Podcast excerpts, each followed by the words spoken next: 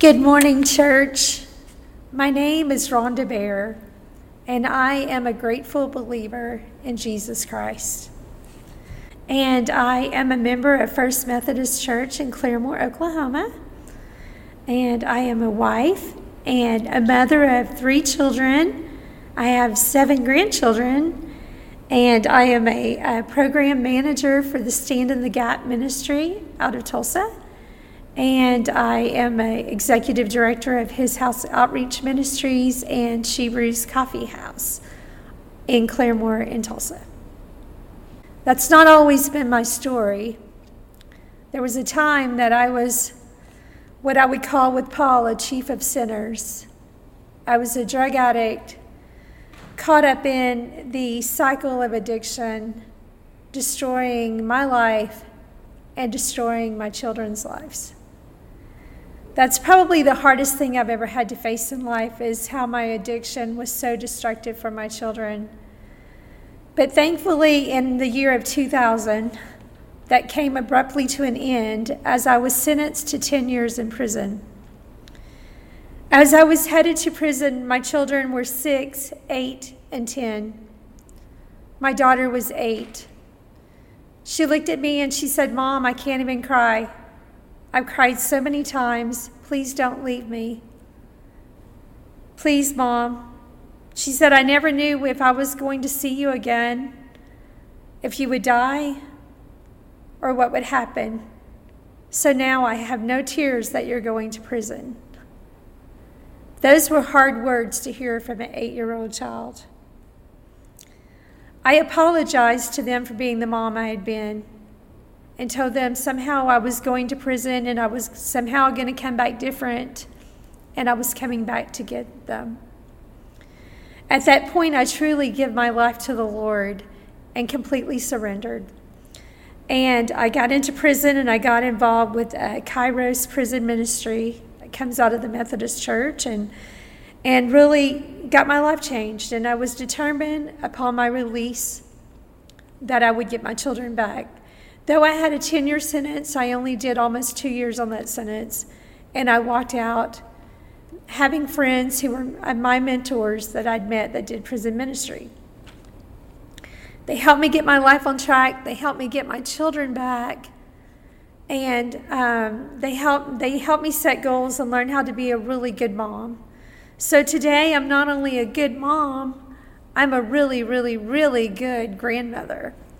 I have seven grandchildren who I adore, and they adore me.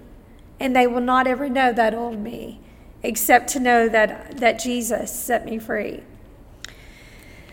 So when God gave me back my life and my children, He stirred within me a ministry to go get other children back to their moms.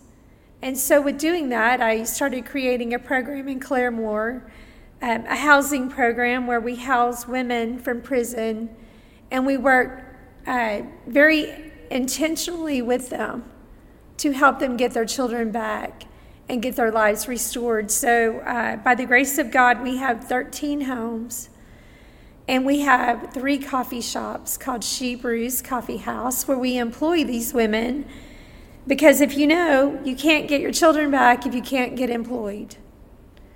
And often you also need an education to go in hand with that. So we, we have a, a good model in place that has helped these moms and these children. And so thankfully, we've been doing that for about the last 14 years. But uh, this morning, I want to open us in prayer as I go into uh, the reading of the, the uh, Lord's Word.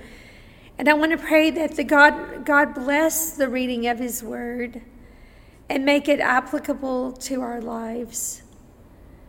And that the Holy Spirit grant us courage and strength and confidence to live each day in the days we're in.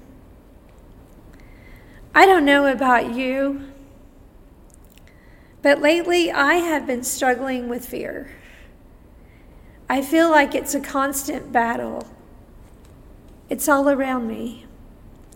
So I've learned in this to run to the Lord's Word, to ask our Father to give me a word, to give me peace. And he says, I've given you a whole book. Right? And so right now I've been reading on uh, from Psalms 112. Verse 1 says, Praise the Lord. Happy are those who fear the Lord. Yes, happy are those who delight in doing what he commands. And then when I skip down to verse 7 through 9, they do not fear bad news. They confidently trust to care the Lord to care for them. They are confident and fearless and can face their foes triumphantly. They give generously to those in need. Their good deeds will never be forgotten. They will have influence and honor. The word of the Lord. Thanks be to God. There's also another scripture out of Hebrews 10:35 that says, "Do not cast away your confidence, for with it is a great reward." So I just encourage us in these times, hold on to the word of God. Hold fast to each other. And just as Psalms 112 says, give generously. Don't forgive don't forget to give generously to your church. So many people are looking to the church today for help, for food, for clothes, for prayer, for hope. So don't forget Psalms 112 when it says that they give generously without fear. Also, in my own personal life, I've had to set some goals because the fear has become too much. So, um, one of the things I've had to do is I've had to limit my amount of time that I listen to the news, that I listen to talk shows, and I listen to social media. If it's not edifying, I can't be a part of it. I can't be filling myself with bad news. It doesn't change the way I pray, it changes the way I feel. And I go around almost feeling in despair. And I don't believe that's the will of God for my life this day. A second goal that I've chosen to do is I remember. I remember the works of our Lord. I remember how he parted the Red Sea. I remember how he's made provision. I remember the works that he's done, and I remember the works that he's done in my life. Our God is faithful. He is faithful. We may not get every answer that we want, but I guarantee you we can look back on our days and declare our God has been faithful to us. So I remember. There's a saying that says, if God brings me to it, He's going to bring me through it. And I hold on to that. That's another part of his being faithful. He's already told us in John 16:33 that we're going to have tribulations. We're going to have a great uh, amount of trouble and suffering. That's what tribulations are. But he says, "Be of good cheer, for he has overcome the world." We can hold on to that promise, church. He's faithful. Another goal I've set is to be thankful and grateful. I want to give thanks with a grateful heart. I want to give thanks. I want to be different. I want to be that person that walks through the grocery store. Well, I'd like to say I have a smile on, but underneath that mask, I have a smile. I want to be that person that brings cheer. I want to give thanks and to be grateful. First Thessalonians 5:18 says no matter what happens, always be thankful, for this is God's will for you who belong to Christ Jesus. We are the light. We are the salt. If we lose our flavor, where is what is there? as Methodist women, as Methodist men, we are the salt in this world. Also, another goal is to wake up in the morning and be expecting.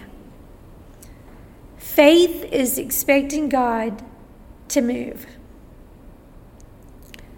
Something to consider that I take into heart. God works through people. Now, when I'm expecting God to move, am I willing to be his hands and feet? Or am I praying that my neighbor will be his hands and feet? We all have different talents and gifts. We're all called in one body. And we're all called to use our talents and gifts to make a difference. Another goal I said is from Colossians 3:16, let the words of Christ dwell in your heart and make you wise. Use his words to teach and counsel and sing psalms and hymns to God with a thankful heart. Again, how do you combat the negativity sometimes? Uh, the other day we had a really hot day. I think it was almost 100 degrees. The pavement in the parking lots was extremely hot. And I had walked across the parking lot at Walmart only to get to the door and they said, we cannot let you in today without a mask. I was unaware that that was happening, uh, probably because I hadn't watched the news. My first instinct was I wanted to grumble because I knew how far I had parked and I knew how hot the pavement was. But instead of grumbling, I decided to sing, He set me free. Yes, He set me free. And as I walked across the parking lot, I was intentional to sing that song and hymn because I wanted my attitude to be positive, not negative. And I know that it's my responsibility to take my thoughts captive.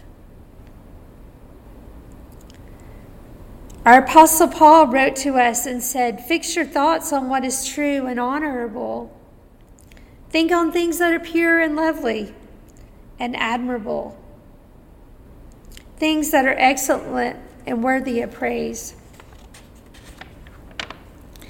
It takes work to discipline our minds to think on that which is good.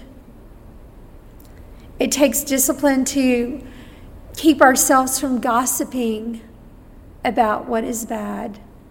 It's so easy to get caught up and to start talking negatively about the things that are going on in our world. And then we walk away not edified, but drained. There's a prayer of St. Francis of, I'm not sure I get this right, but I'm going to say Assisi, Assisi or something. But I love this. Lord, make me an instrument of your peace. Where there is hatred, let me sow love. Where there is injury, pardon. Where there is doubt, faith. Where there is despair, hope. Where there is darkness, light. And where there is sadness, joy.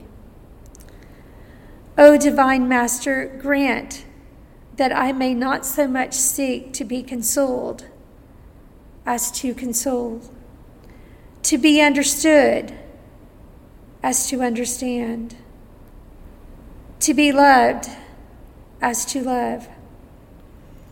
For it is in giving that we receive, it is in pardoning that we are pardoned, and it is in dying that we are born to eternal life. Amen. As I consider this prayer in the times that we're in, and I realize when I'm praying, if I want peace, I need to be part of the solution. I need to be a peacemaker. I need to walk in peace. I'm the one who needs to walk in love. I need to love my neighbor. Who is your neighbor? Look all around you. Your neighbors in your pews, but your neighbors also everywhere in your community. People are scared right now. They're fearful. We've had more chaos hit us in 2020 than I ever remember. And people are scared. They're looking to Christians, even though many of them don't realize they're looking to Christians. But they're looking for hope. We are the hope of the world. We have the fruit of the Spirit within us. We have peace. We need to let it flow out. We have love for each other, no matter the color or the race or the ethnicity. We have love. And where there is injury, let us be the, the person of influence that helps bring healing. We have an opportunity right now to be the church like we've never been the church. I believe that Christ is counting on us in this time. But it's up to us to be intentional. Intentional in counting on Christ to help us to be the witness that He's called us to be.